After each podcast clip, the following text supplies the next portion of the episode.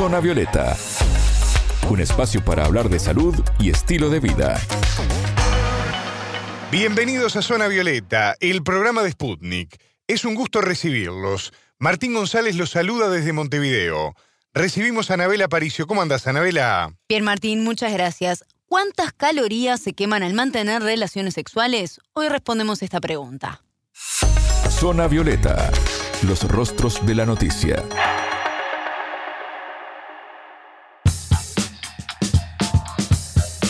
A veces perdemos de vista que el sexo es una actividad física como lo puede ser, por ejemplo, salir a caminar o hacer gimnasia. Y un grupo de investigadores está trabajando en confirmar algunos datos curiosos, si se quiere también, sobre este tema, Anabela. Así es, Martín. Durante las relaciones sexuales se realizan una diversidad de movimientos que inevitablemente implican el trabajo de musculatura y la quema de calorías. El investigador español José María Oliva, docente del área de Ciencias de la Actividad Física y el Deporte de la Universidad de Almería en España, nos contó cuántas calorías se queman durante las relaciones sexuales. Tenemos que entender que la actividad sexual es una actividad que implica un movimiento voluntario a nivel musculoesquelético, ¿no?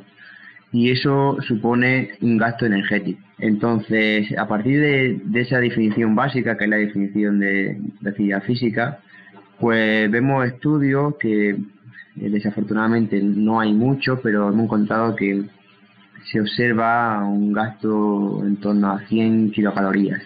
Pero este gasto energético está muy asociado o es dependiente a otras variables, como pueden ser el propio sexo, ser hombre o mujer, el tipo de actividad que se realiza, la posición que se adopta, la intensidad del ejercicio, es decir, que es una variable que por supuesto eh, es útil porque se gasta energía durante la actividad, pero hay muchas variables contextuales que afectan a, esa demanda energética.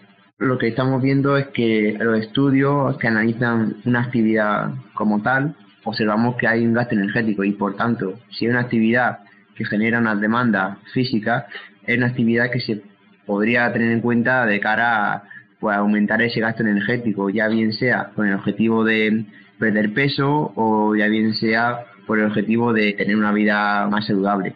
A nivel de, actividad física podemos decir que la intensidad varía entre baja, media o vigorosa intensidad, pero como dicen los estudios, el que sea de media intensidad, baja intensidad o vigorosa intensidad depende mucho del contexto. No por eso, si tenemos una actividad física diaria, en este caso con la actividad sexual, estaremos contribuyendo a aumentar ese gasto energético recomendado siguiendo la pauta de recomendación de salud. Y como ocurre cuando realizamos cualquier actividad física, el sexo también aporta bienestar mental. Oliva nos explicaba que en este caso es un trabajo holístico el que se hace en nuestro cuerpo. Durante cualquier actividad física hay un montón de hormonas que se segregan, que aportan bienestar, felicidad, motivación. Por la actividad sexual es una actividad más, ¿no? eso unido a, la propia segregación de, oxitocina, que también es propia de la, de la actividad sexual. Y bueno, los estudios dejan claro que es muy beneficiosa no solo a nivel físico, sino también a nivel psicológico y emocional. Imagino que según la posición que se adopte también varía el esfuerzo y el gasto energético, ¿no? Exactamente, Martín. Para tener una idea, el Kama Sutra, que es un antiguo libro de referencia en cuanto a posiciones sexuales, establece 64 tipos que obviamente con el correr de los siglos se han ido diversificando, pero muchas de ellas son de gran complejidad y Oliva nos indicó que efectivamente se confirma el hecho de que en este tipo de posiciones aumenta el gasto energético del cuerpo. Las posiciones más frecuentes son posiciones de, misionero, en las que el hombre está eh, encima, la mujer está abajo. todos los estudios que hemos analizado son estudios con parejas heterosexuales. Eh, lo que se va observando es que, por ejemplo, si tú una actividad, mm, digamos que complican la posición a nivel de, por ejemplo, hay posiciones que se han analizado de pie, eso podría aumentar el gasto energético porque al final cuando un cuerpo está tumbado eh, no es lo mismo cuando está de pie, ¿no? que está soportando todo, todo el peso corporal. Eh, ahí sí se puede aumentar el, gasto energético. Pero, insisto, no hay mucho estudio en este tema, eh, queda mucho que avanzar, nosotros estamos ya poniendo nuestras piedras en el camino, pero como digo, la actividad no solo depende de la posición, depende de la intensidad, depende de la velocidad de ejecución, depende de ser chico o chica, depende de la edad de los participantes, depende del estado de salud, o sea, depende de, un montón de variables. Actualmente Oliva, junto a un equipo de investigadores, trabaja en un proyecto enfocado en este tema, ¿no, Anabela? Sí, Martín, el trabajo comenzó hace dos años y medio, se vio interrumpido por la pandemia, como pasó con muchas investigaciones, y esto implicó a analizar todos los estudios que hay actualmente sobre el sexo y la quema de calorías o el esfuerzo físico. En los 18 estudios encontrados se relevaron datos de 349 participantes, y es bueno también saber que, eh, por ejemplo, la investigación más antigua que encontraron data del año 1956. Hemos analizado la literatura, todos los estudios que hay publicados hasta la fecha y vemos que desafortunadamente no hay mucha investigación en este tema. Nosotros hemos empezado a tomar ya datos con participantes, estos datos están pendientes de publicarse. Las medias de duración que observamos están en torno a los 8, 10, 15 minutos, pero hemos visto en los estudios que hay publicados que se han alcanzado medias de hasta 32 minutos en participantes sanos mientras que a lo mejor en participantes con enfermedad cardiovascular están en torno a 18 minutos. Nosotros no podemos decir que hay una duración recomendada, máxima, mínima. Al final, esta es una actividad totalmente íntima eh, en la que dos personas se ponen de acuerdo y, y, no hay una duración a la que se tiene que llegar. Eh, al final depende de muchas variables contextuales, pero es una actividad en torno a 15 minutos, 10 minutos con una frecuencia semanal, pues es, bienvenida para mejorar la salud, siempre que se sigan prácticas adecuadas. Los estudios que tenemos hasta la fecha, la mayoría se han realizado en participantes sanos. De todos los que nosotros hemos llegado a investigar, 18 estudios que se han publicado hasta la fecha con nuestro criterio a nivel de inclusión de estudios, solo 5 eh, han sido analizados en pareja, por ejemplo, con problemas a nivel cardiovascular, ¿no? con enfermedades cardiovasculares. Nuestra investigación la estamos centrando en participantes sanos, porque si ya es una pregunta de investigación difícil de resolver, eh, tenemos que intentar tratar de poner el foco en algo. ¿no? Hemos empezado por participantes sanos, adultos, eh, concretamente estudiantes en edad universitaria, y ahí, pues bueno, pues, mm, entendemos que los resultados que se saquen pues no tienen por qué ser igual que los que se saquen de una persona mayor de 50 o 60 años. Los españoles también pretenden generar datos sobre otras variables que implican el mantener relaciones sexuales y Oliva lo explicaba de la siguiente manera. Se puede categorizar como una actividad de baja intensidad, moderada intensidad o alta intensidad. Nosotros hemos visto estudios que también han alcanzado una vigorosa intensidad durante la actividad sexual. Nosotros una variable que queremos meter, por ejemplo, es el, número de ciclos in-out que llamamos, ¿no? de ciclos dentro-fuera de, en cuanto a movimientos de penetración, porque eso puede ayudar, por ejemplo, cuando nosotros salimos a caminar, pues los pulsómetros nos dan información sobre, o sea, los pulsómetros, los, dispositivos nos dan información sobre el número de pasos, ¿no?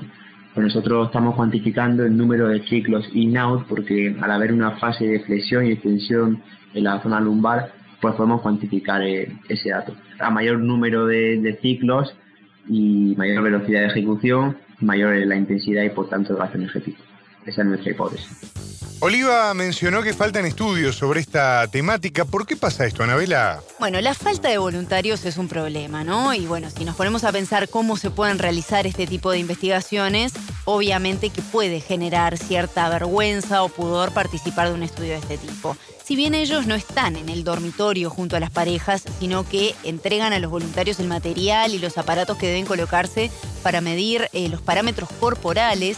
Cada uno lo hace en su casa, pero no cualquier persona se anima. Actualmente los españoles están trabajando con información de 18 parejas que para participar los voluntarios tuvieron que realizar dos sesiones, en algunos casos siete, pero la falta de voluntarios hizo también reducir este trabajo a dos sesiones. En ambos casos lo que pasa es que la posición sexual es la denominada el misionero y en una debe ir un integrante de la pareja arriba y en la siguiente eh, la otra para que de esa forma se pueda medir según la posición de cada persona los gastos energéticos que realiza cada uno, según lo explicó Oliva.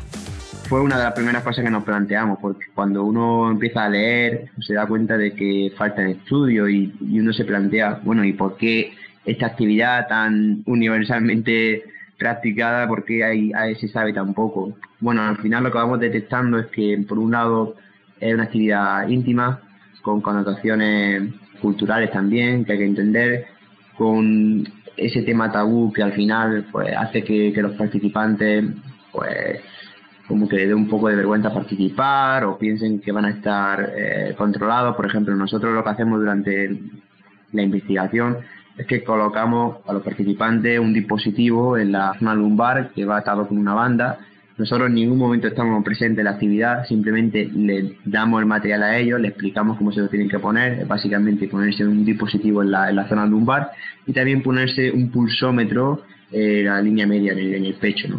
Y solo con eso nosotros ya tenemos datos, pero claro, nosotros lo que analizamos son frecuencias cardíacas, eh, velocidad de movimiento, ángulos, etcétera pero el participante podría pensar, oye, ¿y si me están grabando o me están grabando con, con el ruido o algo? Nosotros no tenemos información de ningún tipo, es, todo, todo anónimo, todo está cegado, pero entendemos que los participantes pues sientan cierto temor a la hora de participar. No es fácil encontrar voluntarios, no es fácil que se cumplan los criterios, porque luego las condiciones de estudio pues tienen que ser similares para todos, no vale realizar la actividad en cualquier momento del día, ni por ejemplo tomar sustancia a nivel de alcohol, o sea que hay muchas variables que tenemos que controlar para que los datos que salgan pues sean, sean lo más fiables posible.